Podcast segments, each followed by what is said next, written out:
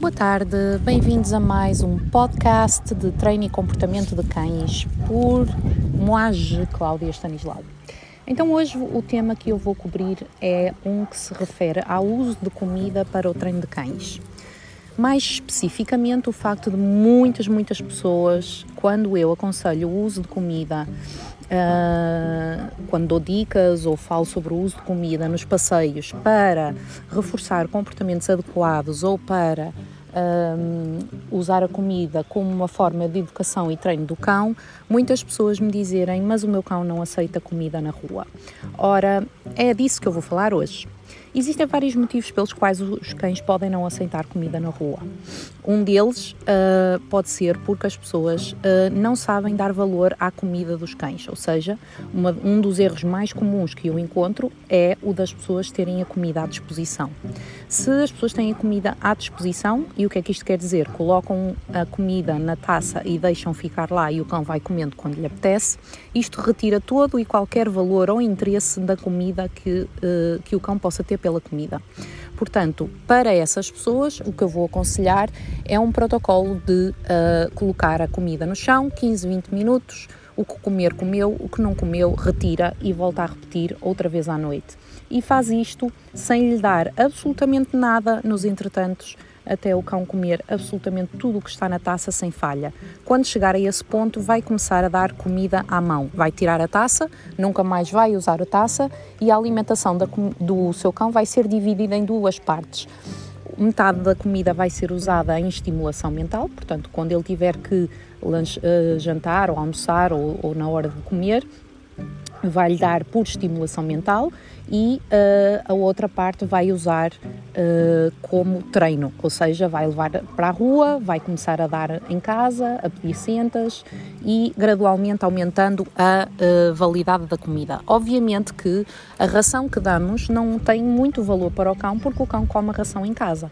Portanto, eu também aconselho as pessoas a misturarem na bolsinha em que levam a ração talvez alguns pedaços de salsicha ou carne, frango, cozido sem sal, coisas desse género que realmente dão um sabor diferente à comida, dão um cheiro diferente à comida e façam com que a comida seja mais apetecível.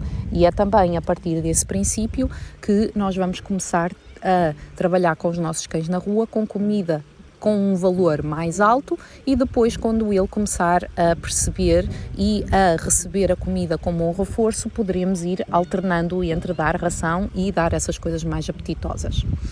Em segundo lugar, existe também o facto de que muitos cães, quando estão perante uh, estímulos que lhes causam stress, ansiedade ou medo, e esses estímulos estão no, muitas vezes na rua, por exemplo, pessoas, outros cães, barulhos, um, carros, bicicletas, skates, seja o que for, uh, quando isso acontece, Uh, o sistema parasimpático dos cães entra em ação e o cão uh, está à espera para fazer duas coisas, ou fugir ou, ou, atacar se for necessário.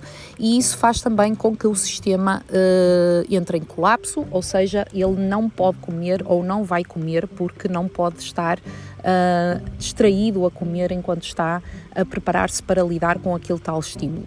Portanto, isso é outra coisa que vocês devem ter em conta, é o facto de que se estão a levar os cães para a rua e a envolvê-los num ambiente com muitos estímulos ou com os estímulos que realmente o seu cão não consegue ou não sabe ainda lidar e tenta dar comida, o cão não vai conseguir. Eu dou o exemplo dos cães. Se o seu cão é reativo a outros cães, há de haver uma altura em que o seu cão vê um cão a uma certa distância e consegue uh, aceitar comida. Depois, à medida que o outro cão se aproxima, o seu cão vai começar a reagir e a deixar de aceitar a comida. Então, a isso chamamos o, o, a linha de reatividade do cão, ou seja, é quando o cão deixa de conseguir aprender e passa a reagir, a entrar no seu, uh, em que o seu sistema parasimpático entre em ação.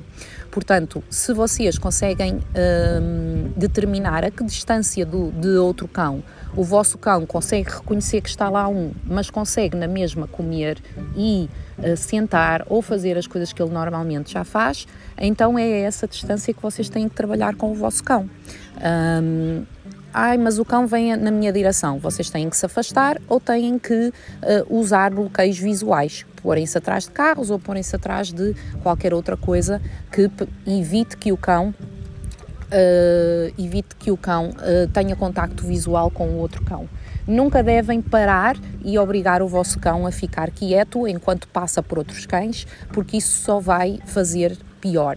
Um, portanto, tentem manter uma, uma trela o mais laça possível para não criar tensão e tentem um, manter a distância maior possível. É assim que se começa a trabalhar com os cães. Um, portanto, entre uh, avaliarmos como o nosso cão se está a sentir na rua e também trabalharmos a validade e o, o, o, grau de hierarquia da comida, ou seja, se a comida tem valor suficiente para lidar com aquele estímulo, vocês têm que aprender o que funciona para o vosso cão e aplicá-lo uh, de acordo. Espero que estas dicas tenham esclarecido e ajudado de alguma forma. Obrigado a todos, já sabem, sigam o canal para não perder nenhum podcast.